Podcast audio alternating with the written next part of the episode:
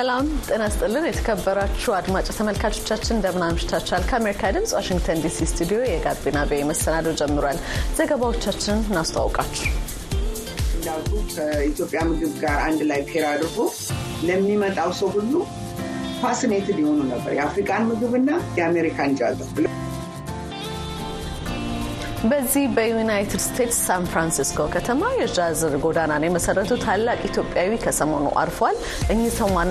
በምሽቱ ዘገባ አለን። ሌሎች መሰናዶዎችንም ይዘናል። የደንገ ደግሞ የምሽቱን መሰናዶ በመምራት ኤልያስ አስማራ ደግሞ በድምፅና ምስል ምህንድስናው ከመላው የአሜሪካ ድምፅ የዲጂታልና የስቱዲዮ ባለሙያዎች ጋር በመሆን አብራችሁ እንድታመሹ በአክብሮት እንጋብዛለን።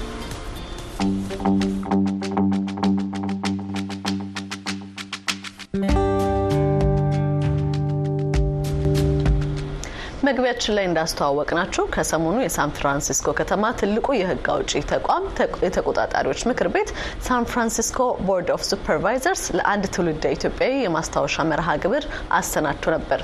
ትውልደ ኢትዮጵያዊው በከተማ ውስጥ የጃዝ ሙዚቃ ባህል ዳግም እንዲያንሰራራ ያገዙ በተለይም ደግሞ ሰብአዊ ተግባራትን በከተማው ነዋሪዎችን የደገፉ ስለመሆናቸው በወቅቱ ተወስቷል። ሀብታሙ ስዩም በእኚህ ሰው ዙሪያ ያሰናዳው ዘገባ ይቀጥላል። በአውሮፓውያኑ ታህሳስ ወር መጀመሪያ ላይ በሰሜን ካሊፎርኒያ የምትገኘው የሳን ፍራንሲስኮ ከተማ ሕግ አውጪዎች በቅርቡ ከዚህ ዓለም በሞት የተለዩ ትውልደ ኢትዮጵያዊ ማስታወሻ አፍታ አሰናድተው ነበረ።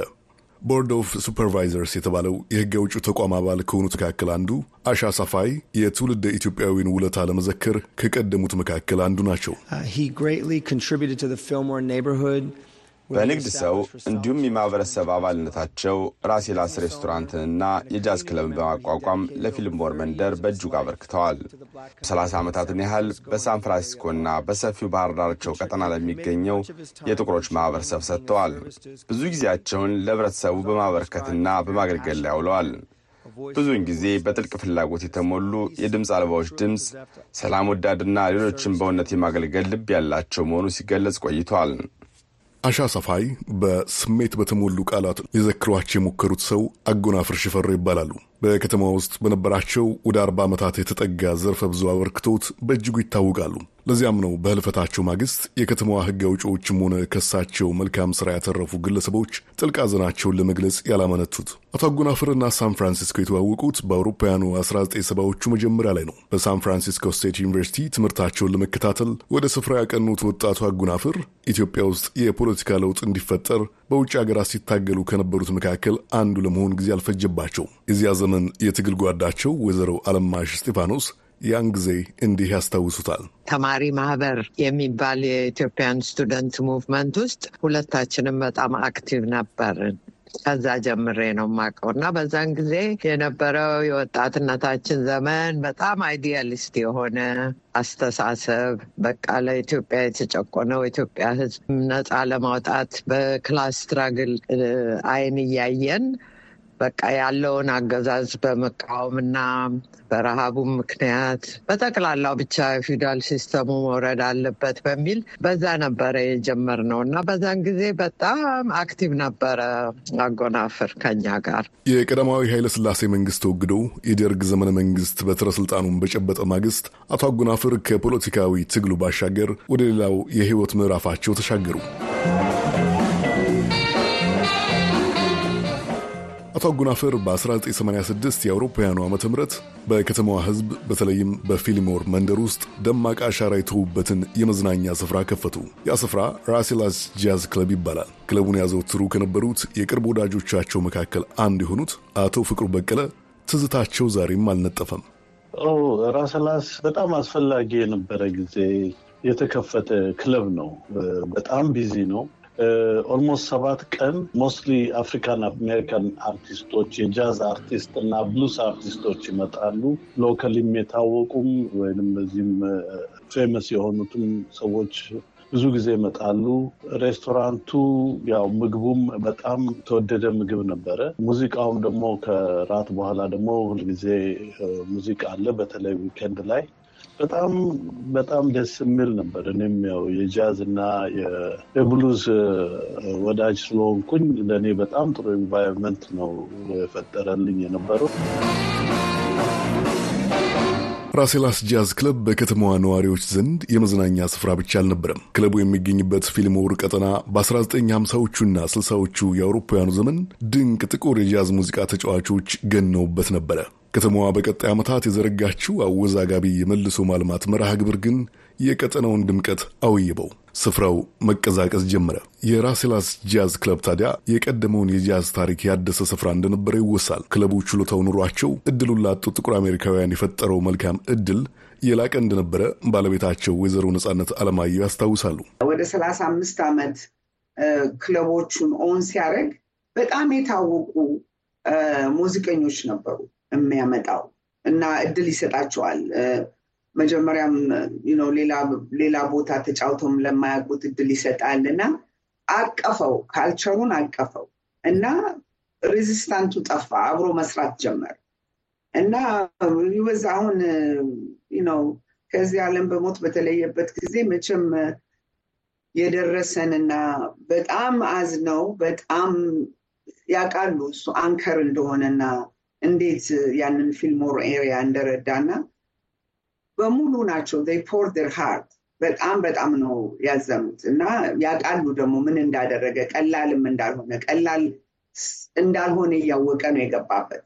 እነሱም አልገቡበት ግማሾቹ እዛ ውስጥ። እሱ ግን just wanted to introduce እና የሰማውን ስራ ላይ መዋል once upon a time famous ነበረ ይሄ area ስላሉ እሱን አጥንቶ እንዳልኩ ከኢትዮጵያ ምግብ ጋር አንድ ላይ pair አድርጎ ለሚመጣው ሰው ሁሉ fascinated የሆኑ ነበር። የአፍሪካን ምግብና የአሜሪካን ጃዝ ብለው enjoy ያደረጉት ነበር። አቶ አጎናፍር ስመ ገናናው ራስላስ ጃዝ ክለብን በጥቁር አሜሪካውያንና በትውልድ ኢትዮጵያን መካከል የመልካም ግንኙነት ድልድይ ለማድረግ ችለው እንደነበረም ይወሳል።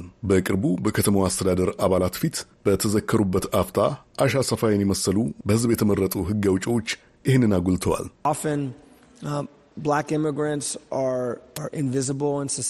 ብዙ ጊዜ ጥቁር ስደተኞች በማህበረሰብ ውስጥ ከእይታ የራቁ ናቸው። የግዙፉ ጥቁር ማህበረሰብ አባላት ብቻ ተደርገው ይታያሉ። እሳቸው የኮሩ ጥቁር ሰው ብቻ ሳይሆን የኮሩ ኢትዮጵያዊ ስደተኛ፣ የማህበረሰባቸው አምድና ከሰፊው ህዝብ ጋር ትስስር ያላቸው መሆኑን እውቅና መስጠት ያስፈልጋል። የሁሉም ማህበረሰቦች አባል በመሆናቸውም ኩራት ይሰማቸው ነበር። የአቶ አጎናፍር ሌላ አበርክቶት የትውልድ ሀገራቸውን በሚመለከቱ ፖለቲካዊና ማህበራዊ ጉዳዮች ላይ የነበራቸው የላቀ ተሳትፎ እንደሆነ በቅርቡ የሚያውቋቸው ይናገራሉ። ለዓመታት በወዳጅነት በኋላም በትዳር አብረዋቸው የኖሩት ወይዘሮ ነጻነት አለማየሁ እንዲህ ይገልጹታል። የሚገርም ነገር ሁል ጊዜ ያው ጃዝ ክለቡ ስላለ የታወቀ ስለሆነ እሱም የሰው ጋር የመተዋወቁ ዕድል እየበዛና እየሰፋ ሄደ እና ከ politicians ጀምሮ mayor ኦች፣ governor ኦች፣ supervisor ኦች እንደዚሁም የ community leader ኦች በሚመጡበት ጊዜ የሚያስበው እንዴት ነው ይሄንን እኛ እዚህ ያለነው ዲያስፖሮች እና እንደዚህ opportunity ኖሮን ስራ ያለን ቢዝነስ ያለን እንዴት ነው ከሀገራችን ጋር የምናያይዘው በማለት ነበር የሚያስብ ሁል ጊዜ ሁል ጊዜ አሁን ፊልሞር ላይም ሲከፍት ኢትዮጵያኖቹን ይጋብዝ ነበር። including እኔና የእህቴን ክለብ ሼባን እዛ እንድንመጣ ያደረገው እሱ እና እሱም በሚያደርግበት ጊዜ አሁን supervisor ኦቹም ሆነ mayor ኦቹንም governor ኦቹን በሚታወቁበት ጊዜ የኢትዮጵያን case ነው የሚያመጣው። እሱ እዚህ ኖረ እንጂ ልቡ ሁል ጊዜ ኢትዮጵያ ነው። ችግር ሲኖር ነው በ famine ኡ ጊዜ እንደዚሁም ደግሞ አሁን ባለው ችግር ሁል ጊዜ participate ያደርጋል። not only participate በማድረግ ሳይሆን march ሲኖር march ያደርጋል። fundraising ሲሆን እሱ ነው ሁሉን ነገር አስተካክሎ ለ Ethiopian community ቋሚ ተጠሪ ነው እና እነኝን ሰዎች በሚጋብዝበት ጊዜ እና በሚያነጋግርበት ጊዜ uses his connection ኢትዮጵያን እንዲረዱ አቶ አጎናፍር በቅርቡ ባደረባቸው ሕመም ምክንያት በሰባ አንድ ዓመታቸው ከዚህ ዓለም በሞት መለየታቸውን ተከትለው መላ ቤተሰባቸው ለጥልቅ ሐዘን ተዳርገዋል። ሼባ ፒያኖ ላውንጅ የተሰኘው በፊልሞር ቀጠና ላይ ዛሬም ከሚገኙት ጥቂት የሙዚቃና የመዝናኛ ስፍራዎች አንደኛው ባለቤት የሆኑት ወይዘሮ ነጻነት ግን ባለቤታቸው የጀመሯቸውን ስራዎች ማስቀጠል የቤተሰባቸው አደራ መሆኑን ይናገራሉ። concept ኡ የመጣው የጃዝና የኢትዮጵያን ምግቡ እንዳልኩ ከሱ ነው እና የእሱ vision ነው ይሄ ነገር እና ደግሞ የሚገርምህ ነገር በሴት ያው እኔ ባለቤቱም ቢሆን በሴት independence እና በሴቶች right እና ራሳችንን መግፋት እንደምንችል እና አንድ ቦታ ማድረስ እንደምንችል ሁሉ ጊዜ encourage አድርገናል ነው። ምክንያቱም በእኛ culture በድሮ ይሄ ስላልነበረ እና አሁን ብዙ ሙዚቀኞች እሱ ድሮ opportunity የሰጣቸውን ነው እስካሁን ከኔ ጋር የሚጫወቱት። እየመጡ ይነግሩኛል። ስለ ራሴላስ ያውቃሉ። እኔ ራሴላስ ጫወት ነበረ። እሱ ነው መጀመሪያ የሰጠኝ opportunity። ያንጎኜ እንደውም ሌላ ሰው ሳይቆጥረኝ እኔ ነው። አሁን በጣም famous ናቸው። እንደውም አንዱ በጣም የሚገርም ነገር ፌስቡኩ ላይ ጽፏል እና እኔ እኔም እህቴም የምናስበው እሱ የጀመረውን ነገር እና እሱ የእሱን dream accomplish በልዩ ልዩ ቦታ እሱ እንደሚያደርገው እኛን የጃዝን ብቻ ሳይሆን አገራችን የሀገራችንን cause አንድ ላይ አድርገን እሱ እንደሚያደርገው ከእሱ የተማርነውን ነገር apply አድርገን የእሱን legacy እንዲቀጥል ነው የምንፈልገው። it's very important ለእኛ ለቤተሰቦቹ it's very important ምክንያቱም ሁሉንም ነገር የሚያደርገው እሱ ነበረ እና አሁን ለእኛ ትምህርት ነው። አዎ በጣም ትልቅ ጉዳት ነው የደረሰብን፣ ግን አጠነከረን፣ ጥሩን ነገር እንድናይ ያደረገን እና ስለዚህ አናቆምም። ከአሁን በኋላ የምናደርገውን የምንችለውን እየተማርንም እሱ እንቀጥላለን። እሱ የጀመረው በቅርበት በሚያውቋቸው ዘንድ የአቶ ጎናፍር ሽፈራው የህይወት መንገድ ዩናይትድ ስቴትስን መኖሪያ ላደረጉ ኢትዮጵያውያን የሚተው ነገር የላቀ ነው። ለዓመታት በቅርበት ለሚያውቋቸው ወይዘሮ አለማሽ እስጢፋኖስ አቶ አጎናፍር ከራስ አሻግረው ለሌሎች ማሰብ ያለውን እርባና ማሳያ ናቸው። አይ በጠቅላላው ግን ነው አንድ ሰው ከራሱ ህይወት ውጭ ሆኖ ሌላውን community ውን የሚያግዝ አስተሳሰብ በመኖሩ ከሱ ብዙ የሚማር ነገር አለ። ምክንያቱም ሰው ለራሱ መቼም successful መሆን ይችላል፣ ግን ከሱ ወጥቶ ለ community ውና ለሀገሩ ህዝብ ኮንትሪቢዩት ማድረግ በጣም ትልቅ ነገር ነው እና እሱን እሱን በማድረጉ በጣም የሚመሰገንና አርአያ የሚሆን ይመስለኛል። ዛሬም ድረስ በሳን ፍራንሲስኮ ከተማ የሚኖሩት አቶ ፍቅሩ በቀለ በበኩላቸው የአቶ አጎናፍር የቀደሙ እንቅስቃሴዎች ትውልደ ኢትዮጵያውያን በአሜሪካ የፖለቲካ ሂደት ውስጥ የላቀ ተሳትፎ እንዲያደርጉ አስተዋሽ እንደሆኑ ያውሳሉ። አንድ ነገር ለእኔ እኔም ከሱ የተማርኩት ነገር የእሱ እዚህ ሀገር በነበረው experience በጣም በአሜሪካን political system ያምናል። የሆነ አስተሳሰብ አለን። አሜሪካን እኛን አይወድንም ወይንም አሜሪካ እንደዚህ አውቃ እንደዚህ ታደርገናለች ወይም እንደዚህ ብለን የምናምነው እና አኩርፈን የተቀመጥን አለን። እሱ ግን እንደዛ አልነበረም። እሱ የሚለው እኛ እዚህ ቦታ የሆንነው። lawmaker ኦቹ የማይሰሙን በደንብ አድርገን ነገራችንን የማስረዳት ችሎታ ስለሌለን፣ ሁለተኛ strong የሆነ political action ኮሚቴ ስለሌለን፣ ያ political action ኮሚቴ ቢኖረን candidate ኦችን ለእኛ sympathize የሚያደርጉ candidate ኦችን አስመርጠን እነዚህ candidate ኦች ለእኛ እንዲቆሙ ለእኛ interest እንዲቆሙ ማድረግ የመቻል ability ስለሌለን እና system ኡን capitalize ማድረግ ባለመቻላችን ነው። አሁንም fail የምናደርገው እነዚህ lawmaker ኦቹ ምንም idea የሌላቸው አሉ እንጂ ለምንድን ነው እሱ አሜሪካ ጠንካራ የሆነች ሀገር ኢትዮጵያ እንድትሆን የማይፈልገው? ምንም ምክንያት የለውም። ያ ነገር እንዲሆን ምንም አይነት ምክንያት ሊኖር ራሱ ይሄ ነገር sense አይሰጥም። እንደዚህ ብሎ ማሰቡ እኛ የራሳችን ድክመት ነው። organization strong ስላልሆንን ነው። ያንን ላይ መስራት አለብን ብሎ በ political action ኮሚቴ በጣም ያምናል። ያንን ነበር ለማድረግ የሚያስብ የነበረው። የአቶ አጎናፍር ቤተሰቦች የትውልደ ኢትዮጵያዊውን መልካም ግብሮች በሌላ ምዕራፍ እንዲቀጥሉ ይሻሉ። ወይዘሮ ነጻነት አለማየሁ በድጋሚ አሁን እኔና እኔና ልጅ አለችው ከመጀመሪያ ትዳሩ ያፈራት ያጎናፍር የምትባል እንዲሁም እህቴ እስራኤል አለማየሁ። እኛ በእሱ ስም ፋውንዴሽን አቁመን ለኢትዮጵያ ውስጥ ትምህርት ቤት መማር ለማይችሉ እና ችግር ላላቸው ሰዎች እና እንደነሱን አይነት ሰዎች መርዳት አስበናል፣ ፕላን አድርገናል። እና ይሄ ነው ይህንን እየሰራንበት ነው እና I'm sure ይሰራል። መርዳትም አለብን። የእሱም ሀሳብ አንደኛው እሱ ስለነበረ ይህንን ልናደርግ ያሰብነው።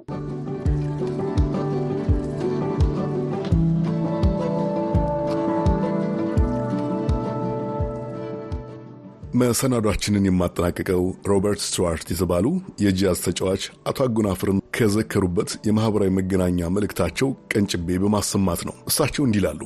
በ1986 በዚህ ስፍራ የሙዚቃ ዝግጅቴን ሳቀርብ ገና 17 ዓመቴ ነበረ። ያልበሰልኩ መሆኔን ቢያውቁም እሳቸው ግን እድሉን ሰጥተውኛል። ብዙ ጥቁር ሙዚቀኞች ጉዞአቸውን የጀመሩት በዚሁ ነበረ። ዝነኛ ከሆኑ በኋላ ግን ተመልሰው አልረዷቸውም። እኔ ጡት አባት የሚለውን መጽሐፍ ደጋግሜ የምጠቅስ ጊዜ ያለው ወጠኝ ጥቁር ጣሊያናዊ ነኝ። እናም እጠቅሳለሁ። ባለውለታዎቻችንን መቼም መቼም አንዘነጋም። ሮበርት ከአቶ አጎናፍር የተማሩትን በማስታወስ ለተተኪ ትውልድ ይበጃሉ ያሏቸውን ተግባራት እንደፈጸሙ በመልእክታቸው ላይ ጠቁመዋል። በዚህ ዝግጅት ወቅት በመረጃ ጥቆማ ረገድ የተባበረችኝን የፊልም ባለሙያ ሰሎሜ ሙልጌታን በአድማጮች ስም በእጅጉ ላመሰግን እወዳለሁ። ለአሜሪካ ድምፅ ሀብታሙ ስዩም ዋሽንግተን ዲሲ። ስዩም ዋሽንግተን ዲሲ።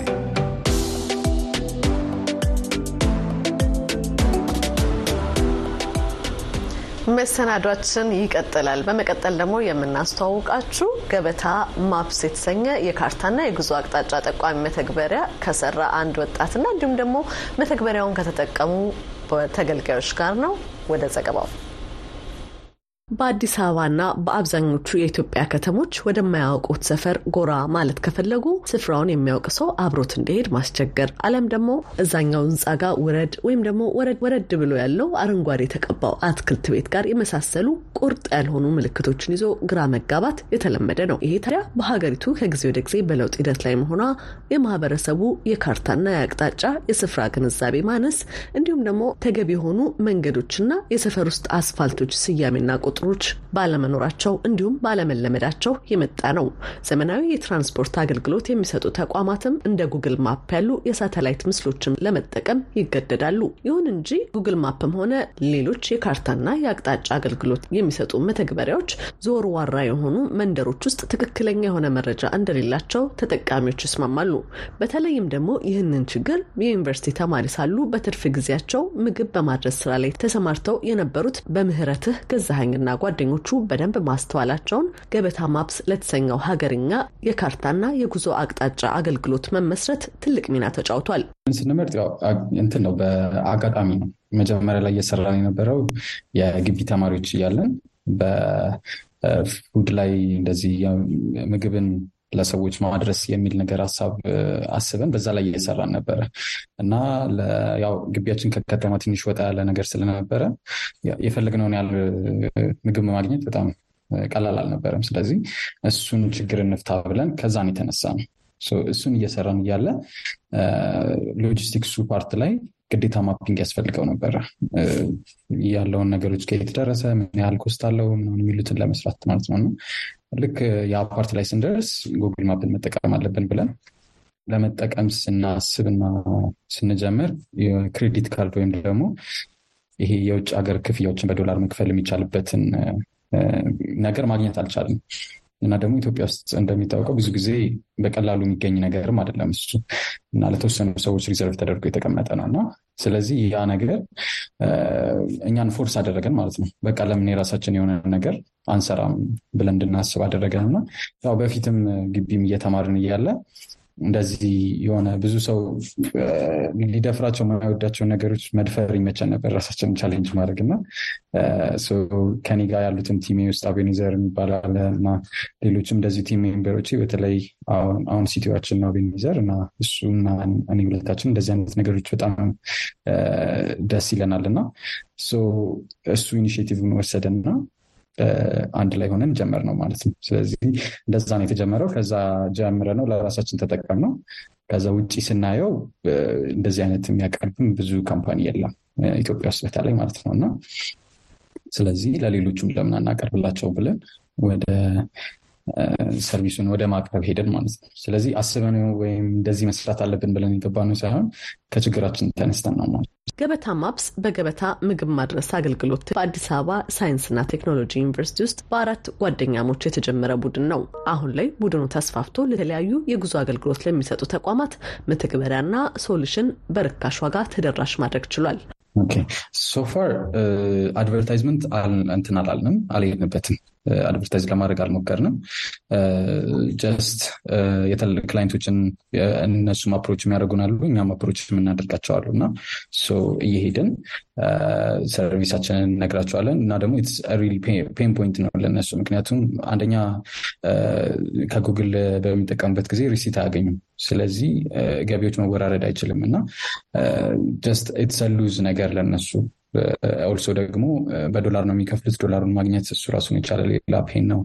ከዛ ደግሞ የሆነ issue ከተፈጠረ ያው ትኬት ፈጥረው የተወሰነ አንድ ሳምንት ምናምንም ሊወስድ ይችላል solution ኦች በስነስርዓት እስኪያገኙ ማለት ነው እና እነዚህ እነዚህ ነገሮች ስላሉ በቀላሉ ወደዚህ ለማዞር ፈቃደኛ ናቸው ብዙዎቹ ያገኘናቸው። እንደዛ ነው እስካሁን ድረስ client ኦቻችንን ስናገኝ የነበረው። አሁን ካሉት company ዎች ትልልቅ የሚባሉት እነ አዲካ አሉ፣ እነ ZayRide አሉ National ID አዲስ የተቋቋሙ የ government እሱም አለ እና እነዚህ እና ትንንሾችም እንደዚሁ የ food delivery ላይ ምናምንም የሚሰሩ ደግሞ የተለያዩ ደግሞ አሉ ማለት ነው። እየመጡም ያሉ አሁን ሲስተማቸውን integrate እያደረጉ ያሉ የተለያዩም ደግሞ አሉ ማለት ነው። ያ እነዚህን ይመስላሉ። የካርታና የጉዞ አቅጣጫ ስራ አገልግሎት ከፍተኛ የሆነ ጥንቃቄ እንዲሁም ደግሞ የስፍራዎች ግብአት የሚያስፈልገው ሲሆን ሰዎች የፈለጉትን የሚያገኙበት እንዲሁም ደግሞ እነሱም ራሳቸው አስተዋጽኦ የሚያበረክቱበት የቴሌግራም ቡድን እንዳላቸውም ይጠቁማል። ያ ቴሌግራም ላይ ቅድም ሽን ያደረጉት ሰው ሁሉ ማግኘት ይችላል ያልኩት I think ሀገር ውስጥ እዚህ የሚጠቀም በ call center ሆነው የሚሰጡ አፋላጊ ምናምን የሚባሉ አሉ። ለምሳሌ ስለሆነ company ስልክ ቁጥር ማግኘት ከተፈለገ የት አካባቢ ነው የሚገኘው፣ እንዴት አድርጌ access ማድረግ እችላለሁ? ምናምን የሚሉ ነገሮችን ያው ተከፍሎበት ማለት ነው። እንደዚህ አይነት service provide የሚያደርጉ አሉ የተለያዩ ካምፓኒዎች እና የእኛ አላማ ምንድነው? ይህንን ራሱ ለ for free እዛው ቴሌግራም ላይ ሰው በቀላሉ ለምን አያገኝም? including ስልክ ቁጥራቸውንም ሊሆን ይችላል፣ ስለ company detail ሊሆን ይችላል፣ የት አካባቢ ይገኛል ምናምን የሚሉ ነገሮች እኛ ጋር ያለውን ነገር provide ማድረጉ ላይ እሱ ላይም በነፃ የማቅረብ ነገር እየሰራ ነው። ለ society good service ብለን እናስባለን። ምክንያቱም ያው ለሁሉም ነገር ከሚከፍሉ at least በዚህኛው ነፃ መሆን ይችላል እና even one step further ወስደነው። ኤቲኤሞችን ሊሆን ይችላል፣ ባንክ ብራንቾችን ሊሆን ይችላል። አካባቢ ላይ ምን አለ? እንደውም ለ crowdsourcing ም open አድርገነው የትኛው ኤቲኤም ብር አለው? የትኛው ኤቲኤም ብር የለውም የሚሉትን ኢንፎርሜሽኖች በቀላሉ ማግኘት እንዲችሉ that በቃ የማንንም ሰው ህይወታቸው easier እንዲሆንላቸው ማለት ነው። በዛ በሚያገኙት ነገር ያንን ነው የምናቀርበው። የገበታ ማፕስን አገልግሎት ከገዙ ተቋማት መካከል አንዱ የሆነው የአዲካ የታክሲ አገልግሎት ስራ አስፈጻሚ የሆነችው እርግበ ጌታቸው ተቋማቸው ከጉግል ማፕስ ወደ ገበታ ማፕስ በመቀየሩ ያገኛቸውን ተጨማሪ ጥቅሞች አጋርታለች። ገበታ ማፕስን መጠቀም የጀመርነው ከሶስት ወር በፊት አካባቢ ነው። ከዛ በፊት የጉግል ማፕን እንጠቀም ነበረ። ሰው በሁለት ነገር እናየዋለን። አንደኛ የ localized በሆነ የተሰራ localized በሆነ አካሄድ ስለሆነ የተሰራው የምንፈልጋቸውን ሎኬሽኖችን ወይም አቅጣጫዎችን በሀገር ሰው ሲሰሩ totally different። የጉግል ማፕ አንዳንድ ሎኬሽኖች miss ሊያደርግ ይችላል። honestly cost wise በጣም የምናደርገው cost was a lot እና ቅድምም በምህረቱ ሲያወራ እንደነበረው ብዙ ኮስትን ለመቅረፍ ችለናል። በአጠቃላይ ይሄን ይመስላል ከነሱ ጋር ስንሰራ የነበረው ቀየር ወደ ገበታ ማፕስ ስንቀይረው notice በሚያደርጉት መልኩ አይደለም። አንደኛ በኋላ ኤፌክቱን ነው ማየት የሚችሉት። ኤፌክቱን ነስ more detailed የሆነ በሀገርኛ ቋንቋ የተሰራ ሎኬሽኖችን በ easily ማግኘት የሚችል ዳታ more ተጨምሮ ማግኘት ይችለዋል ማለት ነው። ስለዚህ እነሱን ከማላመዱ ባሻገር exercise አድርገውት ከዛ በኋላ በኤፌክቱ እኛም እየመዘን ነው አንዳንድ ዳታዎች ላይ የነበሩትን ክፍተቶች ከና በምህረቱ ጋር ሆነን ፊል እያደረግን እንግዲህ እንደ ማሻሻያ እያደረግን አንድ ላይ እየሰራን ያለ ነው። የአዲካ ታክሲ የስራ ሂደት ዳይሬክተር የሆኑት አቶ ወንደሰን ምትኩ ተቋማቸው ሀገር በቀል ቴክኖሎጂዎችን ለማበረታታት በሚል ኃላፊነት ወስዶ ገበታ ማፕስን መጠቀም መጀመሩን ገልጸዋል። አቶ ወንደሰን የሙከራ ሂደቱ ስኬታማ መሆኑ አዲካ በቀጣይ ከኢትዮጵያ ውጭ በሚኖሩት ስራዎች ላይም ገበታ ማፕስን ለመተግበር ፍላጎት እንዲኖረው ማድረጉንም ነው የጠቆሙት። አዲካ ታክሲም እዚህ locally ነው develop ያደረግነው ሲስተሙ ሰው ለ local talent የተለየ ፍላጎት ስላለን እና ማደግ የሚቻለውን በ local talent ነው ብለን ስለምናስብ ገበታ ማፕን okay why don't give it chance እድል ለምን አንሰጠውም ብለን ከሶስት ወር በፊት እርግበ እንዳለችው introduce አደረግነው። ብዙ ራሱ test አላደረግነው። አሁን ያለን ውጤት በጣም አስደሳች ነው። የራሱ የሆነ ችግሮች አሉበት። ማፑ ሳይሆን የዳታ ችግር አለ። እሱ የዳታ ችግር በሚያጋጥመን ጊዜ customer ደውሎ location ካጣን ቶሎ ብለን ለገበታ ማፖች እናሳውቃቸዋለን። እነሱ ያንን ማፓቸው ላይ ዳታ ቤዛቸው ላይ ያስገቡታል። እና ለእኛ ከሚያኮራን ነገር ከወጣቶች ጋር ይህንን መስራታችን ቢዝነሳችን የተሻለ መሆኑ በጣም በጣም በብዙ percent ነው የቀነሰ የምንከፍለው በዶላር እንከፍል የነበረውን ነገር በብር ነው የምንከፍለው። plus ቀንሶልን ነው። on top of that ደግሞ receipt ም እናገኛለን እዚሁ ማለት ነው። ከገቢዎች ጋር እሱ ማወራረድ እንችላለን። አዲካ ታክሲም ሌላ ሀገር ላይ የሄድን ስለሆነ አሁን ሳውት ሱዳን፣ ጁባ፣ ካምፓላ፣ ኡጋንዳ፣ ዛምቢያ ላይ ሉሳካ ላይ ለመጀመር አስበናል። already የሉሳካውን launch አድርገናል። ገበታ ማፕንም እዛው ይዘን እንሄዳለን ብለን ነው ምና የገበታ ማፕስ አጋር መስራች በምህረትህ ገዛኸኝ አገልግሎታቸው በመላው ኢትዮጵያ እንደሚሰራ የገለጸ ሲሆን በጥቂት ዓመታት ጊዜ ውስጥም ወደ ሌሎች የአፍሪካ ሀገራት የመስፋፋት ህልም ይዘው እየሰሩ መሆኑንም አስታውቋል። ከአሜሪካ ድምፅ ለተጠናቀረው ዘገባ ኤደን ገረመው ከዋሽንግተን ዲሲ።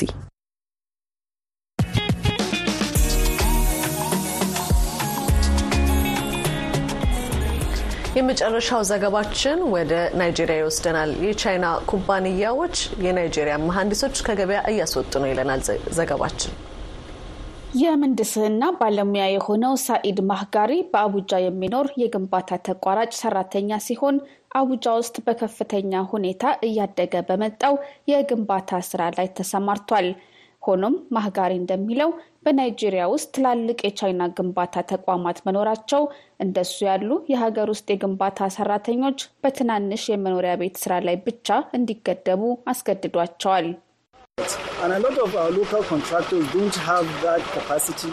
ብዙዎቹ ሀገር በቀል ተቋራጭ ኩባንያዎች ከውጭ ተቋራጮች ጋር ለመወዳደር የሚያስችል አቅም የላቸውም። ምክንያቱም እነሱ ልምድ፣ እውቀት፣ ቴክኒካዊ መሳሪያዎችና የገንዘብ አቅም አላቸው። ስለዚህ ለሀገር ውስጥ ተቋራጮች ስጋት ናቸው። ለዚያም ነው የሀገር ውስጥ የግንባታ ተቋማት ትናንሽ የግል መኖሪያ ቤት ግንባታ ላይ ብቻ የሚያተኩሩት። የቻይና ኩባንያዎች ወደ ናይጄሪያ የገቡት የነበረውን ክፍተት ለመሙላት ነው። እንደ አውሮፓያን አቆጣጠር ከመስከረም 2021 ጀምሮ ናይጄሪያ ከቻይና የተበደረችው ገንዘብ መጠን አራት ነጥብ አንድ ቢሊየን የደረሰ ሲሆን አብዛኛው ወጪ ለመሰረተ ልማት ፕሮጀክቶች መዋሉን የናይጄሪያ ዕዳ አስተዳደር ጽሕፈት ቤት መረጃ ያመለክታል። የልማት አማካሪ የሆኑት ጂዴ ኦጆ ከቻይና የተገኘው ብድር መንግስት የግንባታ ፕሮጀክቶችን ለቻይና ኩባንያዎች እንዲሰጥ በማስገደድ ረገድ አስተዋጽኦ እንዳለው ያምናሉ። ቻይና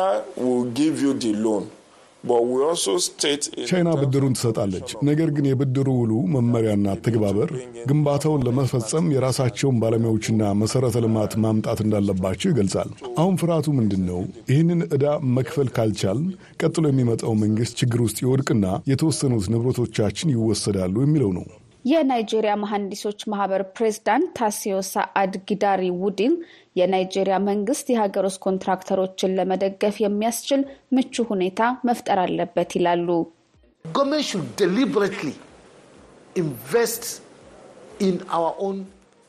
መንግስት ሆን ብሎ በሀገር ውስጥ የግንባታ ኩባንያዎች ላይ መዋለ ንዋይ ማፍሰስ አለበት። ይህ እንዴት ነው የሚሰራው? ስራውን ስጡንና ብቃት ይኑረን አይኑረን በስራችን እናሳያለን። የአሜሪካ ድምፅ ናይጄሪያ የሚገኘውን የቻይና ኤምባሲ ተመልካቾቻችን ስለነበረን ቆይታ እያመሰገንን የዕለቱን መሰናዶ እዚህ ላይ ፈጽመናል። የደንገረመው መሰናዶን በመምራት ኤልያስ አስማረ በቅንብሩ አብረናችሁ ነበር። በነገው ምሽት እንገናኝ። ጤና ይስጥልኝ።